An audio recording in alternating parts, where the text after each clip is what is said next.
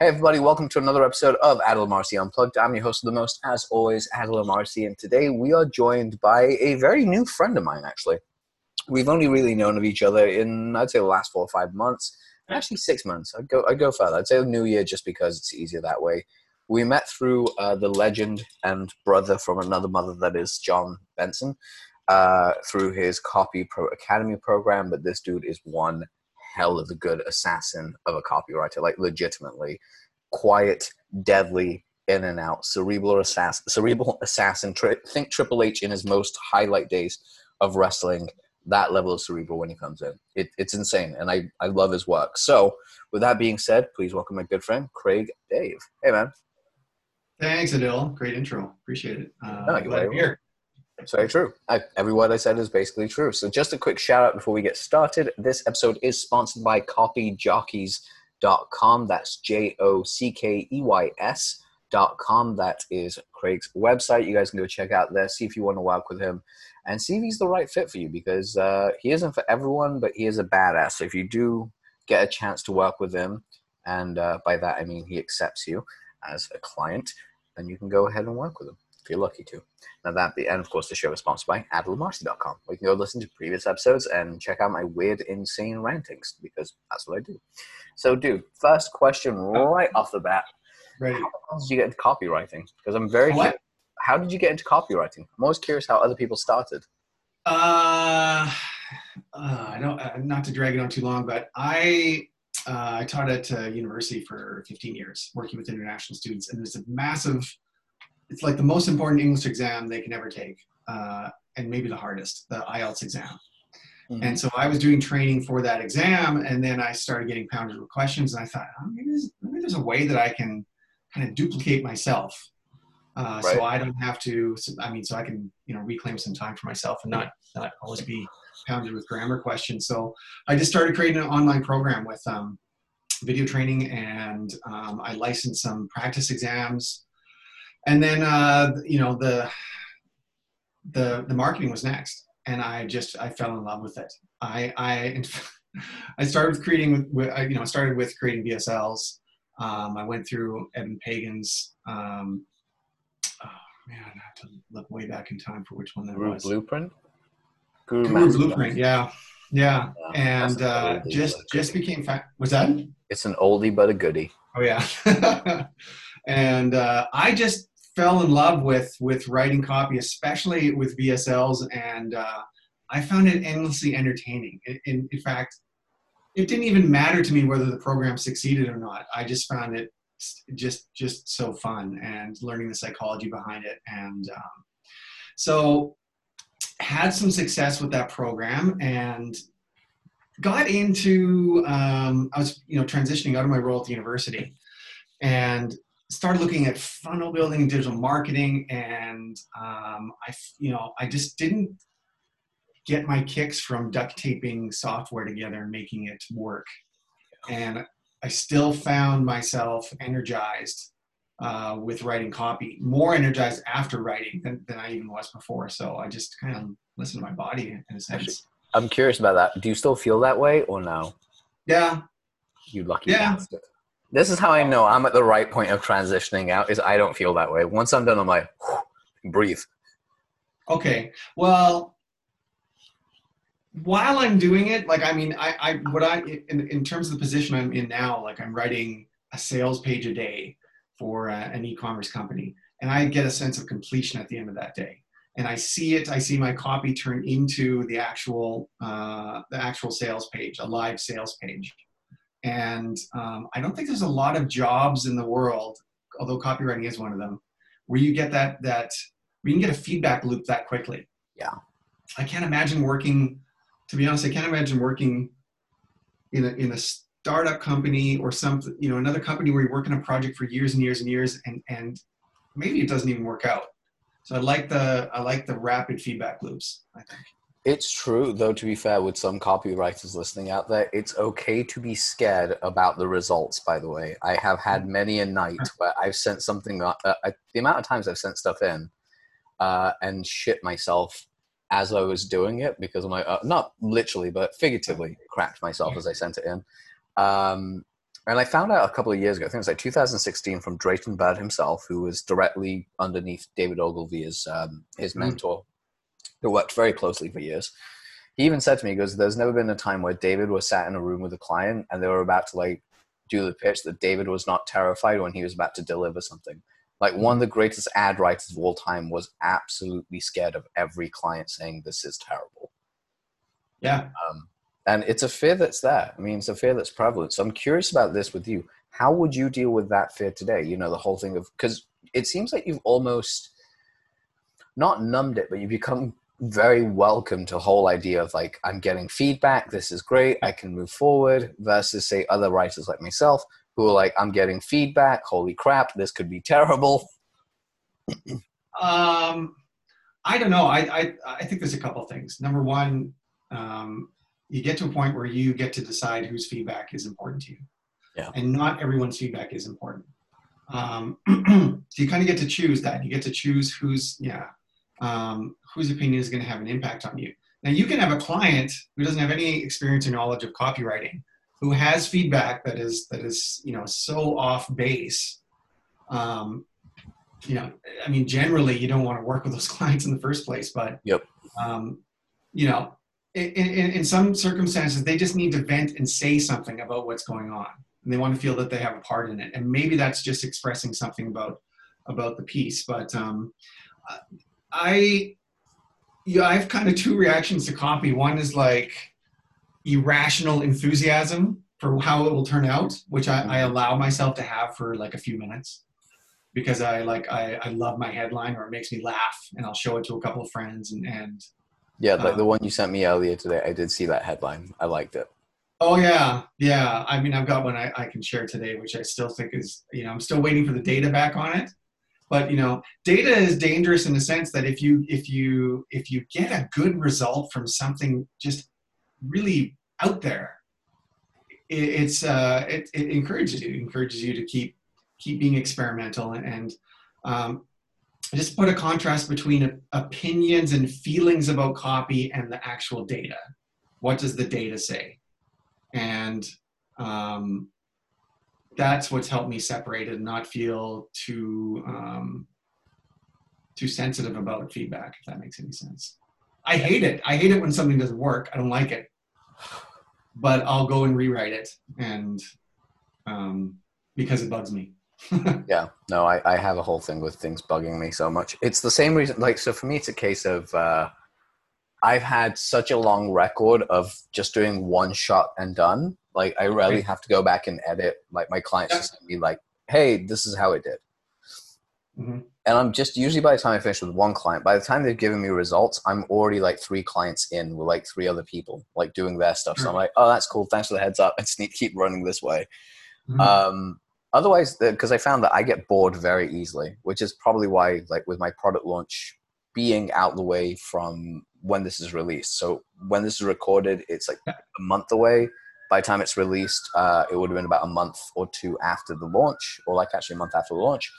Um, I can tell you right now, pre-launching, terrified, absolutely terrified, but also ex- excited. What if it Yeah. fails? Succeeds? What happens if we get terrible results? So in my mind, I've programmed myself to get the one, the worst percentage ever Yeah. of a result, and be like, we Right. lost money. That's what we did. We lost money, but not a lot of money. But we found our results within the first thousand dollars, and maybe this is not the right product for the audience. nice how you've you've you've narrowed your risk and you've i think it's so important to, to come up with your own definition of what success is Yeah. and not what other people think success is especially when you're driving your own projects and that kind of stuff so i'm creating a live challenge for um, a music producer friend Is it free or paid? uh, it's both Oh, thank So God. it's free to attend and then there's an upgrade for access to recordings and uh, some bonus training material uh, as an idea with that, if you want, like after Yeah. this, not after this call, but like later in time before you reapproach your music friend, let me know how that goes because uh, I know we're on air right now, but something that we uh, that I did with my launch was initially was just a challenge, um, Mhm. but we did it as a paid upfront challenge, right and uh, our conversion rate was really really solid. Like completion rate was really was really high, but conversion rate was insanely like our, our back end converting it uh, converted at eighty seven percent and Yeah. our friend was ridiculous. But anyway, that's on soft launch. We'll see how it goes with the real thing. And you're right about having um, your own goal of what success is. And for me, this is just my own, and you can agree or disagree with me. It's you have 1,000 unique visitors to a website for you to actually determine, like they're targeted it was just for this specific product. Okay. But you see how it converts because you'll have a thousand people then. You can see it very quickly. A thousand, you have a true metric. A hundred is a skewed metric. Mm-hmm. A thousand is a true metric, in my opinion. Yeah, and that and then that being spread out over, over the course of ten days, so you can see what what the variation is. People's buying behavior on weekends is different than it is during the weekdays, and then there's some days of the week where it's different compared to And- others. So and also time that it's actually bought. Some Yeah. people might buy at 3 a.m. Uh, because it's 3 a.m. my time, but it's like midday in like it's just like late afternoon in um, in California. Yeah. That could be a variable. It's always interesting when you get copy stuff like this, like coming up. You're like, "Ooh, I wonder how it's all going to come out." well, it, it allows you also. I mean, uh, who knows? Who knows what's grumbling in the tummy of Facebook at that time too, if, Yeah. if that's what you're relying on, and who gets to see those ads. So I think those factors, if you if you hold them, you know, kind of hold them in your head, it, it actually helps you separate yourself from from the copy and the results. Yeah. The stuff that you're in control of are the words. There are things that you're not in control of. Well, time, I guess, you're in control of day of week you're in control of but there there are always some factors that that may have nothing to do with the words that you've actually written Yeah, I mean, there are times there was uh, we mailed an ad once. I remember Joe Joe Sugarman talked about this as well. Um, it was one of the first times that he was like, "Okay, we've got everything in place. It's going to be a huge success. We spent all this money." And then uh, the first hurricane in like 20 years blows through Chicago the day that he decides to go live and just destroys everything that he's built. He's like, wow. He's like, act of God, if you could ever find one, stopping me from doing this. yeah, i Um, used to laugh at those things in insurance things act of god these things will never happen. And then they do. oh dude I, corona was the f- weirdest one. We did a product launch for a client of mine uh Mhm. it did we barely broke even. Right. Barely broke even.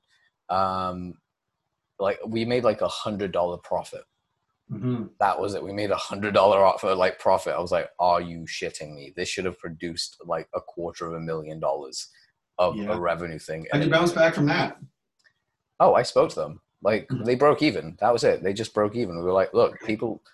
It's the time the coronavirus came out. It's a product that basically required you being around other people, Mm. Um, and it wouldn't have worked otherwise. You're in quarantine. Of course, you can't go out. So, with that being said, we just looked at it and went, all right, cool. You made your money back. That's fine. Let's call it even and have a good day. I made zero money on my dividend, right. but like I got paid a low upfront fee to do this, so I did. Uh, and, and they have those assets that they, they can use at another time and, and They can. And of Yeah. course, my agreement stays with that because it says anytime they use the asset, I still get paid. very good Yeah. And I'm on their mailing list, so they know. Like under two different pseudonyms. So I've got a second email address that's just like not under my actual name. yeah So it just keeps things, it keeps me accountable with some of my clients because I've had it in the past and it sounds suspicious as fuck. I've had it in the past with clients where they won't actually pay their dividends and you have to go through like a whole process. hmm It's a pain in the ass. But thankfully, 98% of my clients in the last 10 years have been all amazing. It's only in the first couple of years I got taken advantage of. You know, it's interesting. This is a problem that I didn't have earlier in my copywriting career, but we were talking a little bit about this, and and and sometimes, uh, well, what I'm discovering is opportunity overwhelm, Yeah. where you've got a successful track record, people are starting to approach you and present you with opportunities, and um, it's it can be really hard to know what to say yes or no to, and um, what I found is just what the simple shift in terms of how I um, uh, how I uh, design the client interaction. hmm we talked about this. You had such a great tip. Um, I, I just wanted to share it with you Oh, because sure. it's just a sentence.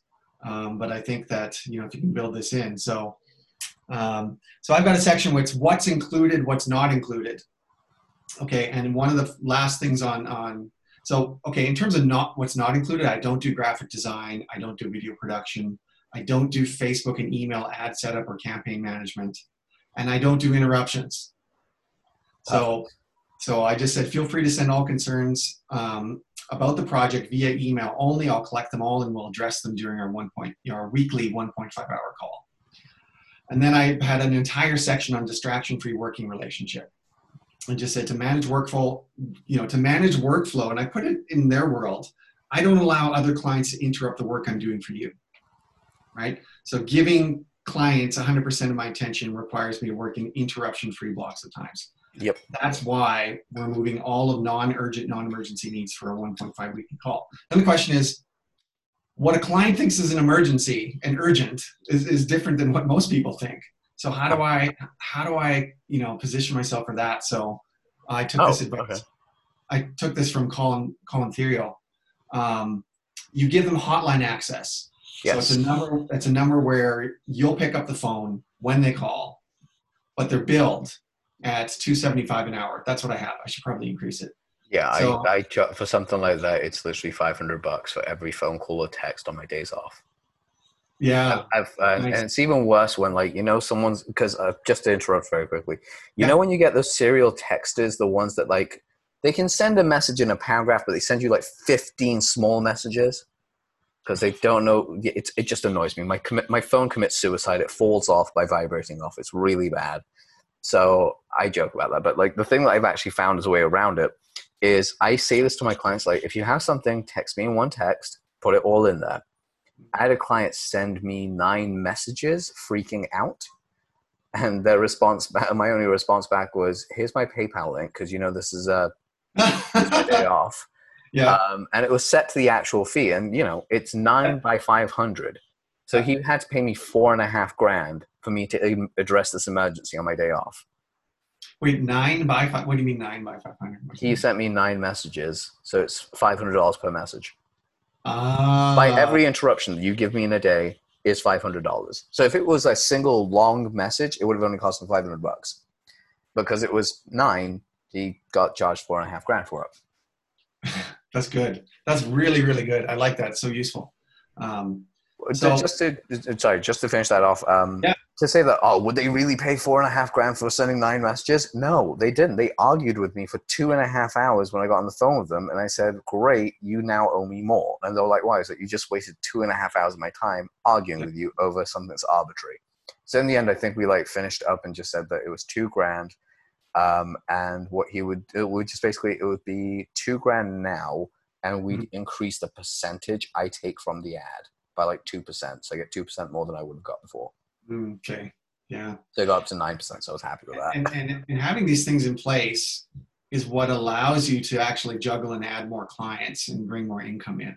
It's kind of counterintuitive, but it's you know, um, and, and you know, and also learning what to say no to Yes. and, and listening listening to that. So yeah, that's kind of a, a new space that I'm in and and another challenge, another interesting area is where you're working as a contractor for a client and they I was told I was told yesterday that I'm a threat to their business.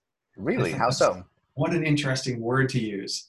Um, well, basically, they're they're they're ramping up um, and accelerating the number of SKUs that they're producing as an e-commerce company, and they're dependent on me producing these sales pages. Right. Um, their whole scaling plan is depending on how much I can actually put out, and um, so they're already mitigating against that because they realize like if I get sick, Yeah. you know, uh, there are a lot of people. I think some business owners don't appreciate this, or maybe even some copywriters don't appreciate it. But there are a lot of people dependent on your copy working.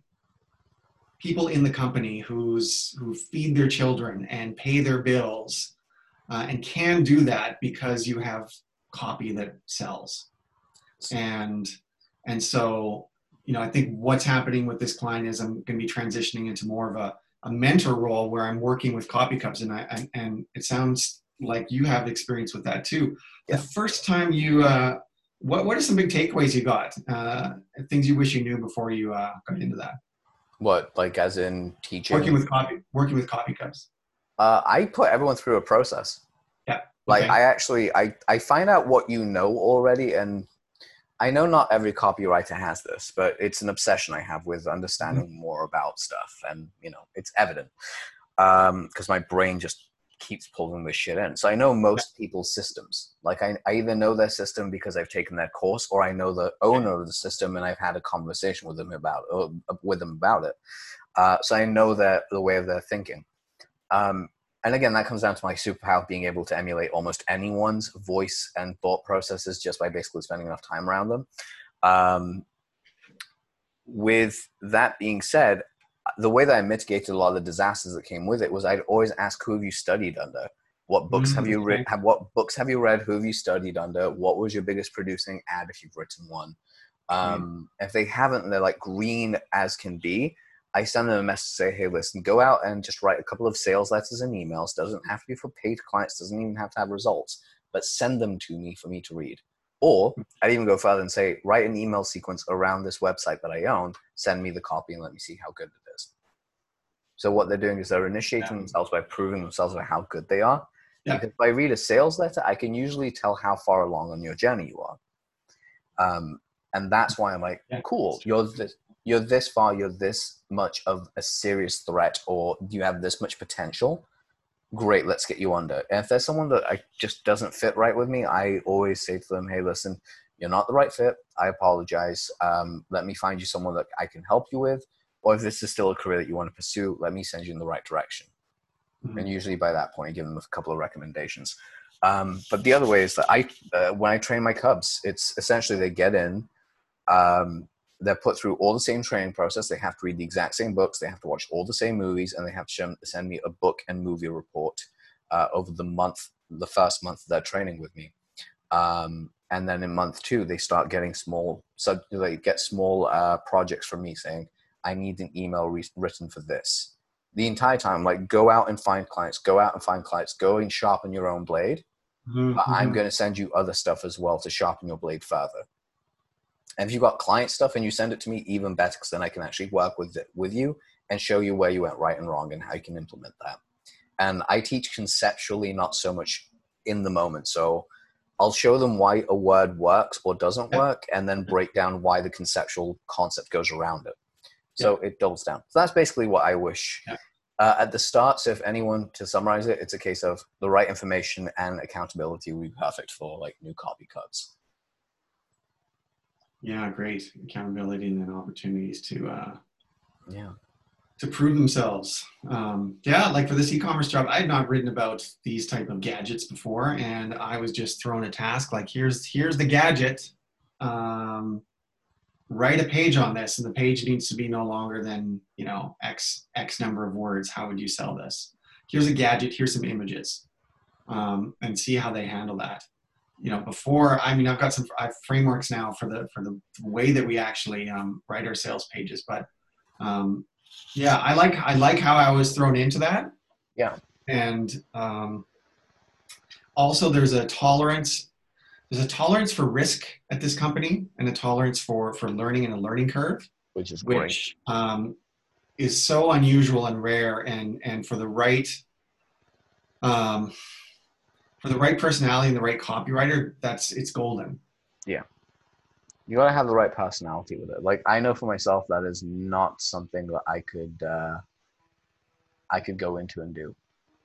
Like that kind of situation would like younger me would be able to, older me would not be able to. Okay. Mm. Like I'd look at something like that and be like, Yeah, you gotta follow this thing and do this. And I'm like, I know rebellion brain. Ah, but I wasn't given you gotta do this and follow this. Oh, fair enough. Okay, so it's just. So I was innovating. I was innovating. What's that? So you're just basically giving a challenge of like innovate on this idea and write. Oh no, I love those. Those I love. Actually, I want to touch upon that a little bit further with you. So I've written well uh, in well over 400 markets, done over 13,000 campaigns in multitudes of different fields, and I feel like you're someone that's exactly the same that has that gunslinger mentality of I'll learn it on the job and I'll just do it because I know what I'm doing. I'll just trust that my research will carry me through. At least that's how mindset is and how I perceive uh-huh. you to be. Um, my question to you is simply this How do you actually get hired by a client when you haven't got the experience in that field? If you're starting out, because like for us, once we have experience, it's a little bit easier. But I'm saying right at the start when you're starting out. Well, I mean, my portfolio, the way it is now, has actual client work in it. Um, the first thing I did in the portfolio was was just use a, um, a little bit of Java code, and I went into websites of landing pages of products and, and things and areas that I wanted to write about, and then just was able to change the copy on that page, and then did screenshots of it. Wow. Um, and I think that if you can balance that with the training that you've taken, um, and um, also go in with an attitude that it, you have to have a certain amount of uh, self-deception. Um, it, and that's what's actually going to get you in there. Like I was tasked with, okay, you're going to write for this lingerie brand, and I was like, all right, and and I had enough confidence in my abilities that I don't even know if I had confidence in my abilities. I just I just went for it, and um, I I wasn't. I don't know. I wasn't worried about getting it wrong, and my kind of the, the dopamine receptors in my brain really lit up when I when I was presented with this challenge. So how can I write to a female audience about some uh, a product that helps with body image issues? Um, in a way, right, very a body positive brand in a way that um, doesn't talk about impressing other people or making other people look at you. Yeah. And I just found it, it was an intellectual challenge that was interesting. And then I, for whatever reason, I found the voice. And that's something I've been gifted with and that I, you know, that I appreciate. And so I think it's a combination of jumping into, no, oh yeah, okay, I was going to mention this too if you establish yourself as a sole proprietor and give your company a name, you can take on as many clients as you want and, and fuck up, especially in the beginning. Because the stuff that you do in the beginning where you screw up is probably going to be small fish clients um, that uh, are not going to have the network or the reach to really sully your name if you mess things up you have to have good intentions and you have to work hard and show up on time and do the work and get it in on time.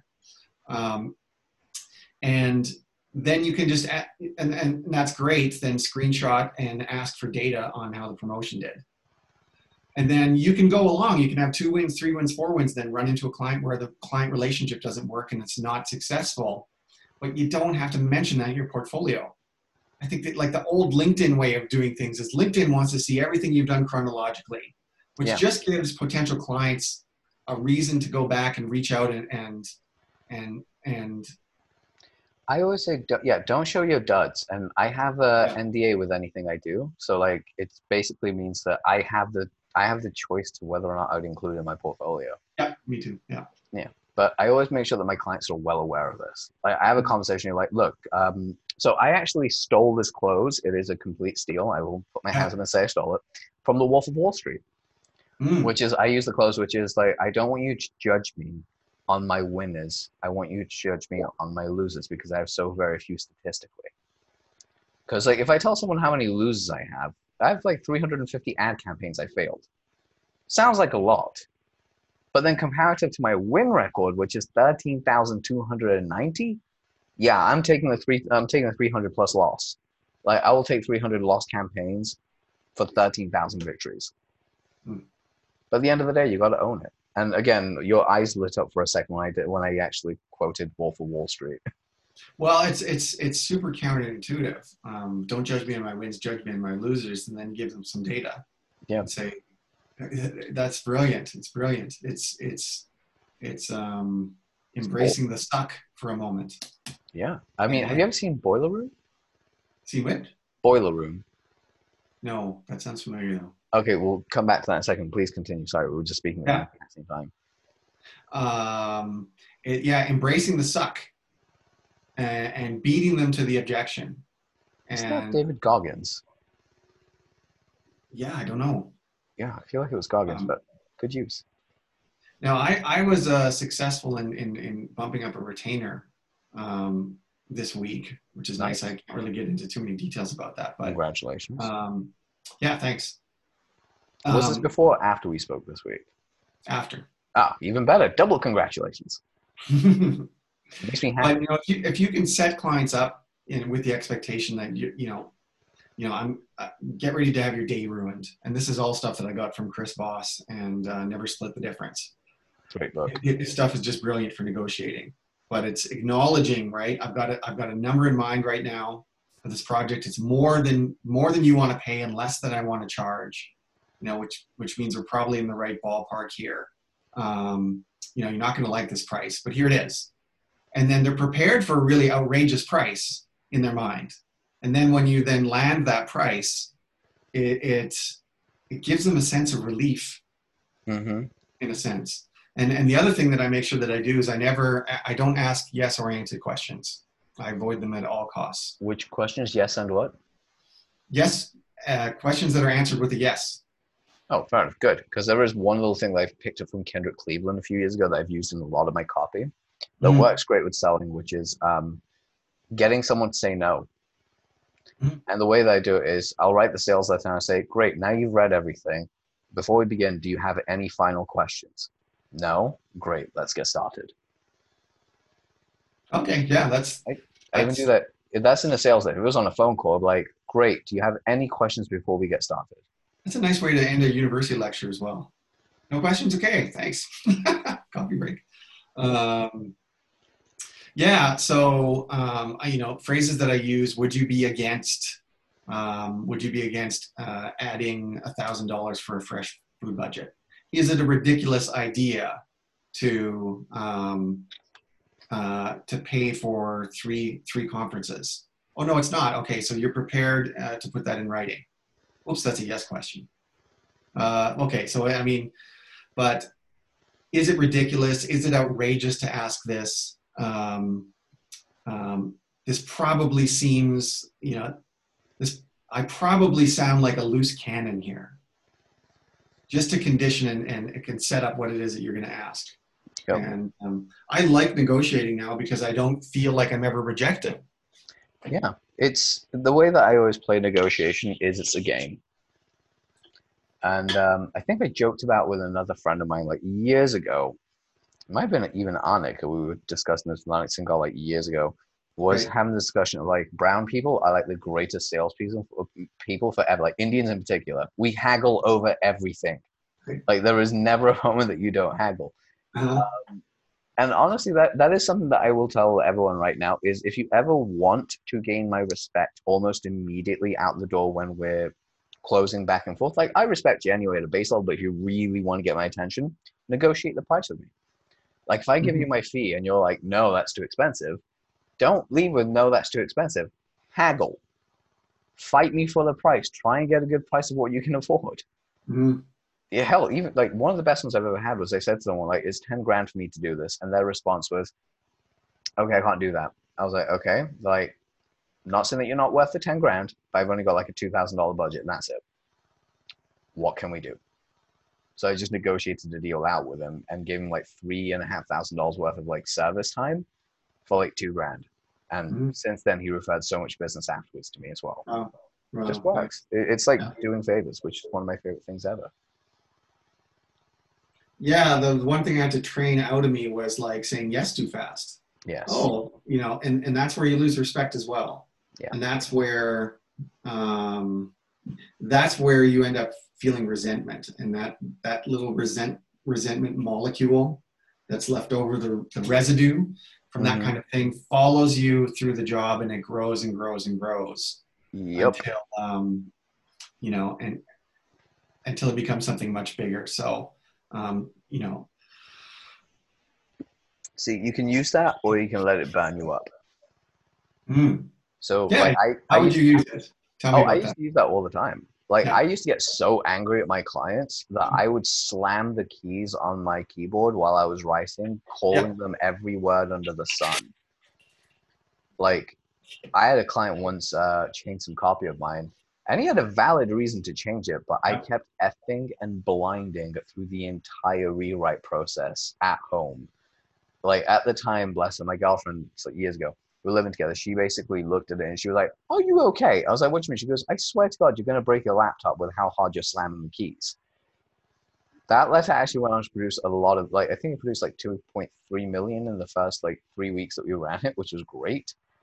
But at mm-hmm. the same time, it was like it was written from anger, like that annoyance that I shortchanged myself so badly produced one of one of the, Ah. the I wrote because I was using that anger to channel it into my work. Right, and to put yourself in a situation where you can get the fee that you Yeah. that you wanted without having a, a shred of self doubt because you Yeah. did it. Yeah. Exactly. I mean, I did that for years before I started charging more because I was like, oh, I made you a million dollars. Great. I still charge the same fee though. It's it became a thing because uh, so few people. Well, the thing is, you get to a certain level, and some people start to doubt whether or not you can do what you can do. Oh, you find that? That's interesting. Tell me about that. Dude, like when you tell people you've done over seven hundred million dollars in sales in Yeah. the last like twelve years, and that's because you don't have the other data for the other stuff, but the number's closer to a billion. Everyone looks at you like you're a weirdo, especially when they find out that you're only thirty. Hmm. I've had that so many times. They're like, really? They're like, yeah. I was like, I charge like 15, 20, 30 grand for this kind of thing. And they're like, yeah, no, we can't afford it. I'm like, great. So this has happened in the past, not so much now anymore, but in the past it was I'd have to take on lower end projects just to feed myself and keep Mhm. like the lights on. Yep, we've all been there for sure. Oh yeah, for sure. I mean, it's embarrassing to say that I've been there more times than I care to admit, but every time I went there, I learned something new. And right now, with the new direction of what I'm doing with my business, well, it's paying dividends almost immediately right off the bat. Because while yes, I was getting shortchanged, yes, I was writing quickly and everything, but there was one aspect I had better than anyone else. In those hours that I was getting shortchanged with the amount of work I was doing, Yeah. I was developing so much copy for so many people that I was looking at things differently. Right. So that's the only way I've been able to get to over a thousand campaigns a year in the last 12 years is because I was writing four or five client campaigns at a time. Yeah, there's got to be a word for that. It's not sweat equity. There's got to be a word that works with portfolio in there somehow, like You got to come um, up with that word. like portfolio porn or something like that. You know, you, it- you pull something away that just looks so good, and, and okay, maybe you didn't get paid very well for it, but man, does it look good there? Mhm. And Portfolio. be fair, you can just go with art. portfolio porn. Yeah, portfolio porn- porn works. Uh, I can't think of any more right now. My brain is actually completely dumbfounded with that. I was like, oh shit, I should totally come up with a word for that. But curious What? about. Go on. Yeah. Go ahead. No, you first. Uh, no, no, no. I was just going to gripe about the question that I've discovered I hate Which is? in, in uh, interview. I was interviewing for the for a copywriting job with this. I mean, it was a millennial run, cause focused marketing agency. hmm And I don't know. I just got the quote. Where do you see yourself in five years? I hate that Oh my god, that is the worst question ever. Don't, I don't know where I. I hate that. Where I don't know where I see myself in in an act. Well, I know where. I'm- in like a week. I don't see myself beyond a week. I know where this week is going, and that's as far as we go. And even that is subject to change right now. Yeah, I don't know. I'm just lazy interviewing thing. But Oh, it's such a bad question. I hate it. It's why I never ask. Sorry, I know it's one of the reasons I why I never ask. even know why they're asking. And what is the best answer? I see myself working for you, uh, you know, at, at lowball rates and giving, you know, outrageous value, and not asking for anything and never getting in an argument with anybody at the company and um, quietly disappearing into the lunchroom. Like, I went I went the other way with a client once. I said, "What do you see yourself in like five years?" He's like three years. I see myself retiring you. He's like, "What do you mean?" I was like, "You're the head copywriter right now, but I want you to get the fuck out of my department as soon as you hire me." And like, "What do you mean?" I was like, "You're gonna get annoyed at me for about six months. Then you're gonna realize I'm a genius. You're gonna shut the fuck up and quietly, like quietly leave the micromanaging side of this business and let me run it for you." And then I'm going to install a dictatorship amongst the copywriters, and they're going to know that they only answer to me and I answer to you. So perfect lining. And he looked at me and went, That's great. What's your fee? I told him my fee, and he went, Fuck, I really wish we could pay you. 'Cause I was, Yeah. uh, I think I was like 20 grand above their budget. I was like, Yeah, no. yeah, not I, I was. Yeah, man. Yeah, I just, I just think I was future casting a miserable experience at a company that I didn't want to work at. So, I- um, I've actually found this, and I don't know if you have as well, but when you have what John Carlton likes to call fuck you money, you just Yeah. close at a higher rate. Like you Mhm. just feel like a boss going into calls. Well, yeah, and you know, it's just eradicate neediness. How do you eradicate neediness? It's it's you have to do it in your own personal life and first, I think. Yeah. And, I mean- uh, it starts to show up in your work. I'd say dating guides are probably one of the best places. Like uh, my buddy Adam Lyons, or if you can find it, a guy called Brad P did something around neediness as well, like specifically how to get rid of it in every area of your life. Mm. And it's really cool. Like once you get rid of that and have abundance, it's uh, very liberating. Yes. What was that question you were going to ask? Now I'm curious. Can't fucking remember now. All right. This is what my brain's like. It just doesn't remember what I was going to say. It's just like, say this. It's like, okay, cool. Open mouth and go. Um, so one of the questions I do want to actually ask you about uh, specifically is what have you found when you're writing? Like, actually, what do you look for when you're critiquing a sales letter that you think immediately that will help improve conversion? Like, what do you see from that perspective? Um, so, you know, my company is called copyjockeys.com. Um, and if you go to my website, you'll see it's very music themed. Yes. And that's because I, you know, I am a musician, I'm a songwriter, mostly top line melodies and, and lyrics and that. So a lot of my writing is, is lyrical, not in a fancy abstract way, but with the cadence. And um, I like to see, you know, immediate, I notice stop points. I notice when, when the flow isn't there and uh, so I'll notice that and vague, very vague benefits and the missing so you can. You know, when there's a no so you can, it stands out to me very clearly. So why is that important? What's the benefit of the benefit and the benefit of that benefit? And people stop too early.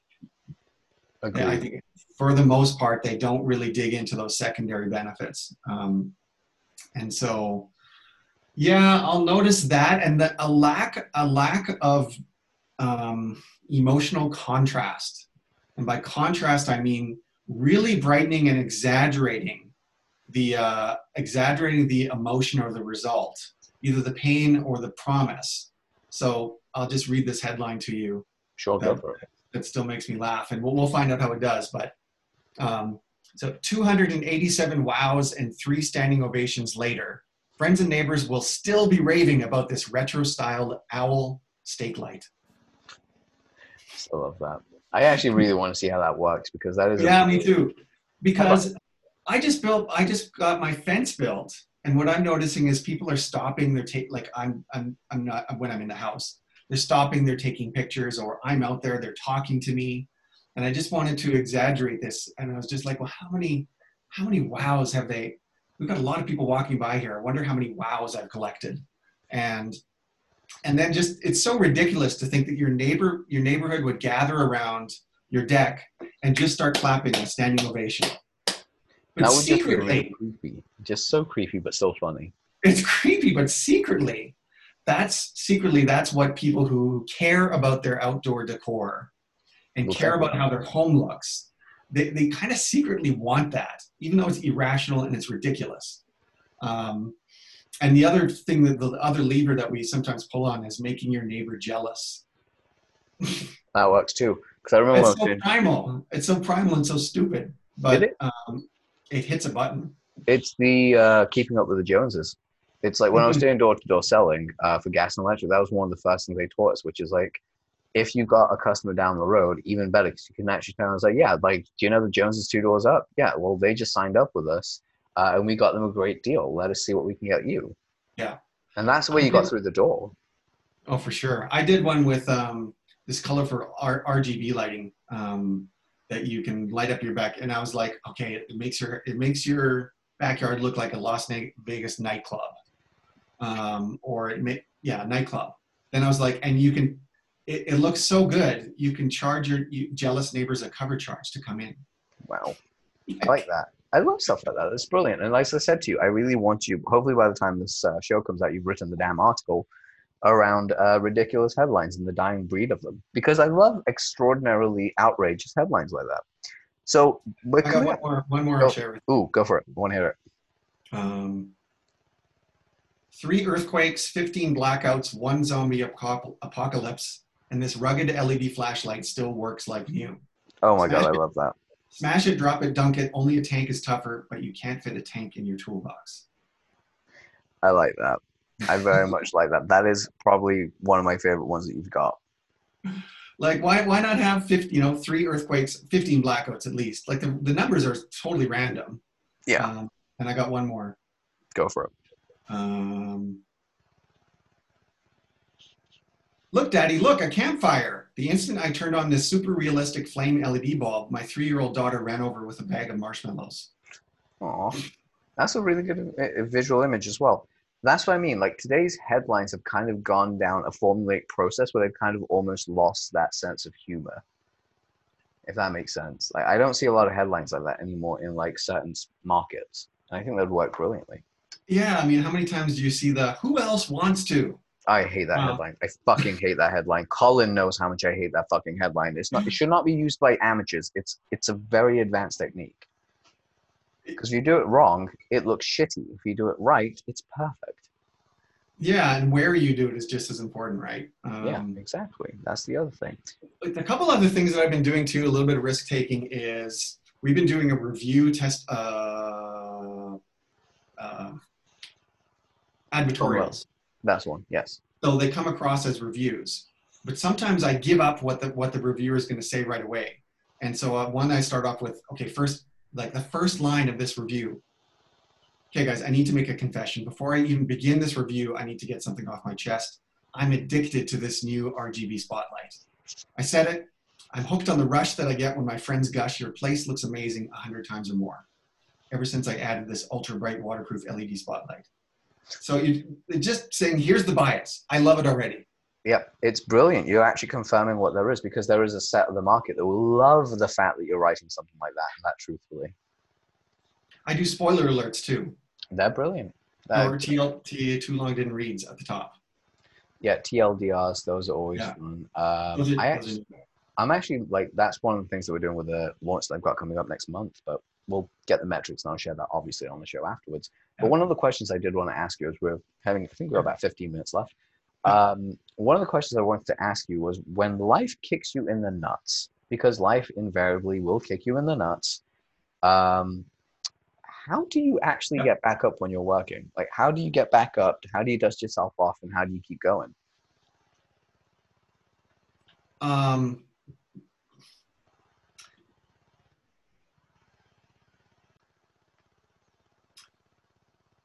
I'm going to give you an answer here. Uh, that's it's it's a little bit uh, indirect, but um, I don't know if you've done the Kolbe index, but Yes. um, where I sit on there is at a, as a is at a fast start. So I tend to go dive right into things. Same. And yeah, yeah. What, what's your implementer score? That's what I'm curious about. What's your implementer score, though? Oh God, I can't remember that part. For me, Um, that that's my weakest one. It's a three. It's the blue Okay. one. I'm terrible as an implementer.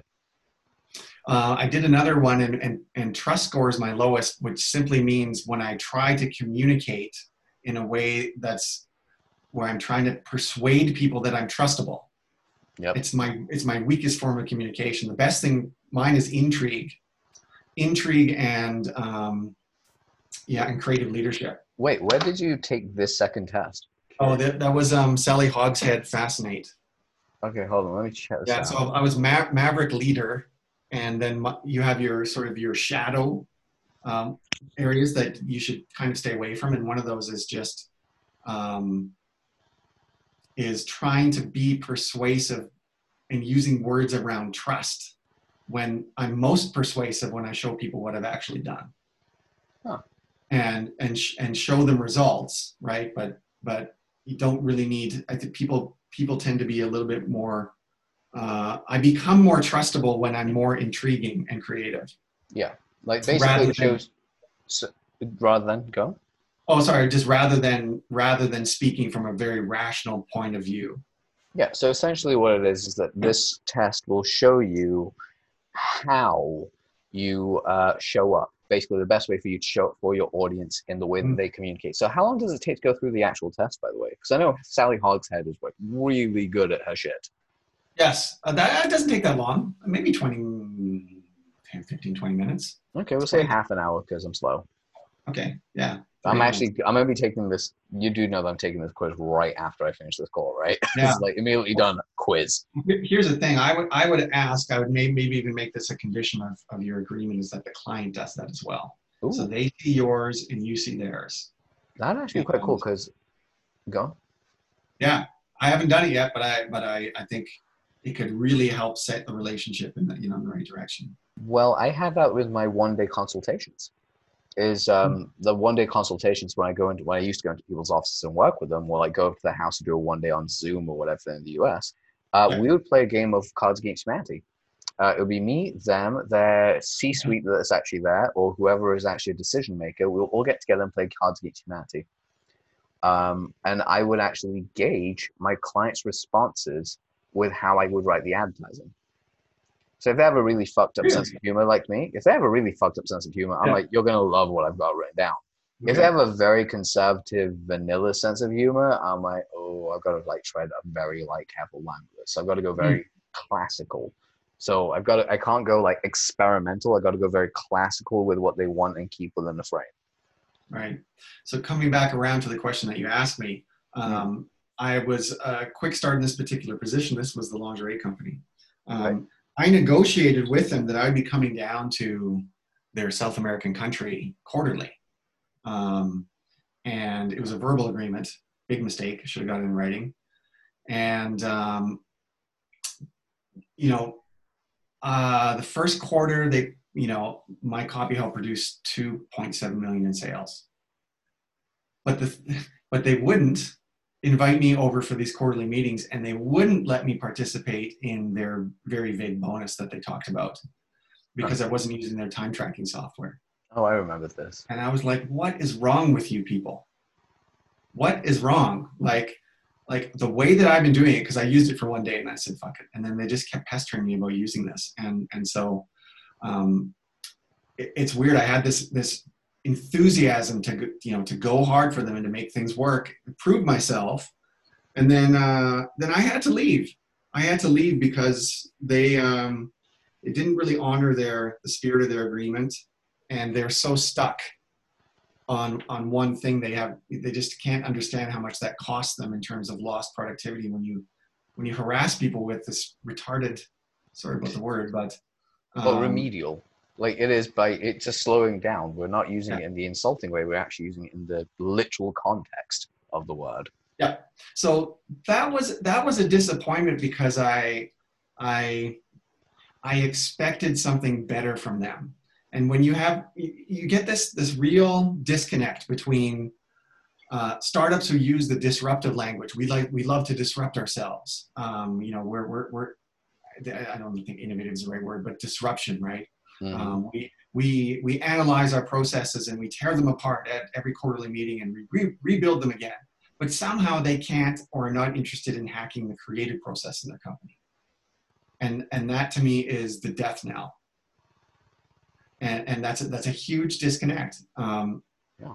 and, and I think what happens is, is people get excited, distributed teams, right, where you're working remotely, they get really excited about software and um, they don't understand that it actually unleashes a whole set of new problems that they, they probably haven't anticipated.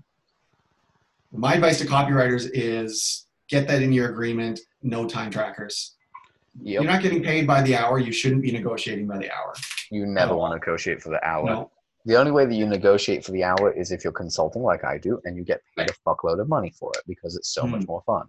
But Yeah, even then, it- like I have I have like different packages in my consultancy, which is at the end of the hour, I'll I'll send you the recording, but I'm not transcribing shit or editing it. You deal with that. Send me the final version. I'll make sure it looks nice by going, yeah, this is what? right. Hmm? Sorry, transcribing what? They can transcribe the call Oh, because like because like you've seen this but so many of my audience have heard this where i am known for being able to verbalize copy almost on the fly about anything like give Mhm. me a subject like the last one that we had was last thursday at my friend's podcast Yeah. where i had to verbalize a sales letter for a sex toy okay. by the way had no clue he literally threw this at me on air live while we were recording he was like yeah come up with a sales letter for a sex toy i was like all right cool let's go so i did so much more fun to do shit like that because it keeps you on your toes. So one of my last questions I want to ask you before we head out uh, today is simply about books and education. Yeah. I'm very curious, what books would you suggest people read? Um, or even more so, if you were to give this to a kid or uh, give this to your kids, if you have them, uh, like basically give it to someone that you really care about. Like, here you go, uh, go do this. This is what I recommend you do. What books would they be? Before I answer that question, I have to address the sex toy. Uh, uh, Yes. topic that you brought up. So I, I, I participated in a headline challenge, and Ooh, nice. um, this is for a. It's like for a sex guide for seniors. How, how, would you write a headline for that? Oh, I could think of about four or five different ways. So here's what I came up with: Sixty Shades of Grey, the Just for Men S and M handbook that puts the whip back into whippersnapper. I like No, that. that that's I won a computer from. That is a brilliant thing. Wait, what type of computer? I'm curious. what kind of what? Computer. Oh, oh no! So it was a tablet. I mean, it was a Oh, it was a portable Amazon Kindle, but um, I ended up I ended up giving that to a to a client. always good. Like you can always give gifts and they always work. But yeah, Yeah. I mean that. So all right, let's go with the books. I'm curious. Sure. Uh, books. Books, audio books, just whatever. Like what you would recommend, and trainings. So any of the stuff like that that you put towards and be like, you know what, guys, you should really go check this out. Okay. I'm pulling up my iBooks. Yeah, this is what everyone does. So I catch them when they're like, God damn it, why didn't you give us a heads up? I was like, because I like catching Yeah. you cold. Um, okay, I'll just. Okay, you've probably you've had dozens of people say this, but the the, the War of Art, Steven Pressfield. Yep. All about resistance, overcoming resistance. Um, uh, hey, Whipple, squeeze this. This is Luke Sullivan and uh, Edward Boches, B O C H E S, uh, the classic guide to writing great ads mostly from an agency perspective, but it's just it's brilliant. It's it's a fun read. It's a you can't put it down read. I would take it to the beach if you're doing some R and R. Um, awesome book. Um, I'll come up with a third one. So, oh, kind of a must must read. Never split the difference with Chris Voss. That's going to help you with book. Could not Um, agree more. Yeah. Uh, unusual ones that some people like and other people won't like. Um, and-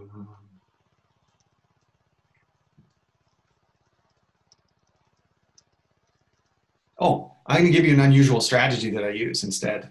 Go for So it. every, every morning to get myself into, you know, part of my morning routine is I do this speed reading program. It's called EyeQ, Mhm. eyeq.com and it's eye it's eye training software so most most speed reading programs are like hey here's how to speed read but they don't actually make you read faster Yeah. um, this one actually trains your eyes by having objects move across the screen by having lines of text rapidly go across the screen um, i'm up to i'm up to almost 900 words per minute Wow.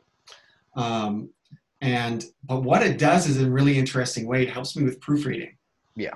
Because i've trained my eyes to look across the page up and down and in different directions i don't miss any words so it's very very rare that um, i have to go in and, and, and make corrections on i know i know we have spell check and uh, I, I don't use grammarly Yeah. um, but that but it also wakes me up it also gets me sharp and it, it, it, it activates fires up the neurons what's this plate? What's this thing called?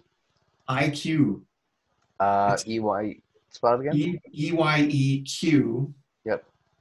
dot com. That might not be dot com, but if you put that in there in Google, then it'll show you the right address. I think it's ITY. Nope, that's not it. Yep. No, that's not it. Just type in E Y E Q and space speed reading into your search, There we and go. it, it's like twelve bucks a month or seven bucks a month or something like that. And you know, I went from three, I went from 175 words a minute to to 800 over the course of I don't know four or five months.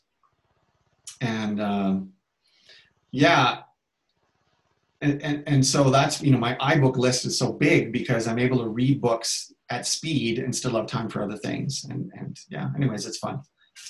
That's pretty cool. It's fun and weird. And I do some Duolingo stuff in the morning too, uh, studying Swedish. Oh wow. How come That's, Sweden? Uh, I lived there for a couple of years. I, I, I'm quite fluent, but there's some fine tuning I need to do around grammar. And uh, I was there last summer. Um, that's a picture of, of it behind me. I'm glad to be socially distanced from Sweden right now because they're, they're struggling with coronavirus. But Yeah. um, Still beautiful. yeah. yeah, I think learning a second language and, and can be a good muscle to develop. Agreed. Um, I don't know if you can like articulate the direct connection to to writing copy, but I um, can. Yeah. Yeah, because I speak multiple languages. So I speak Mhm. six fluently, but I've learned 18 in my life. Right. Um, yeah, that directly affects my ability to write copy because I'm able to take analogies from one language, translate them into English, and then make them work in Mm. sales letters. I Isn't mean, that- it, isn't- Mhm. go on, you were going to say, isn't that? I was gonna say, isn't isn't that interesting? Because you can pull expressions from your language that are are fresh and weird and unusual. Um, yeah, I was gonna. Yeah, so I've used words like. My my girlfriend is Latvian, and I said, you know, I said uh, I I need to go to the bathroom right now, and she says, oh, you need to use your twenty first finger. And I, that's an expression they have there. I was like, that's Yep. really smart. Oh yeah, for sure. It's like brilliant the way it is. You also have, um, so I found out one of my favorite Brazilian Portuguese phrases, which uh, is a porra toda, which basically, so porra in Brazilian Jiu Jitsu is quite usually like you'd say it in the gym, you'd say it at competitions. And it's kind of like shit or like, boy, come over here. It's, it's very much like a colloquial term that you would use it. I found out what its literal meaning is. Its literal meaning is come. And a porra toda means there is cum everywhere, which is your way of saying, oh shit. Like the shit has hit the fan is there is cum Wow. everywhere. So How that is, Brazilian. I fucking love that so much because that would that would be the legitimate answer to it. It's like you walked into a room, there is come everywhere. You're just like, nope, I'm out, I'm out, I'm done. Sorry, not happening. It's that kind of thing. So uh, Yeah. languages do definitely help because you can pull like different ideas, but as you understand their culture better, it gives you ideas of how to take their culture and use elements to tie it to your project and understanding. And even your discovery of that culture can be used as a story uh, if you Mhm. know what you're doing. But that being said, I'm going to bring this call to a close. Awesome, Guys, man. Uh, Craig has been uh, Craig or Craig, depending because I'm UK. Because we're in the UK, we say Craig. In the US, they pronounce it Craig. In the how do we pronounce it in Canada? Uh, I've had I've had students call me different names: Grape, Chris, Christ, Crack, Crank. Uh, Craig is good. Fair enough. Crank. Someone called you Crank. Was it the Jason Statham thing or The who? Jason Statham? He had a movie called Crank. Oh, did he? I don't know. No, No. fair enough. What was it? Grape was my Grape was my favorite. That was um, uh, a student from Cambodia who just couldn't say my name. I, I corrected her five times and she said Grape. I was like, okay, that's my my, name's name. Grape. Grape is the name. Yeah. Okay, guys, go check out Craig, uh, Craig David. Uh, it's if I remember, copyjockeys.com. Please go check out his stuff. See if you can work with him if he's available. If not, follow him on his blogs. He has some really cool kick-ass shit on there as well. And as always, please rate, review, and subscribe to the channel. And have yourself a lovely weekend, guys. I will see you next week. And Craig, thanks for being here, man. Thanks, everybody.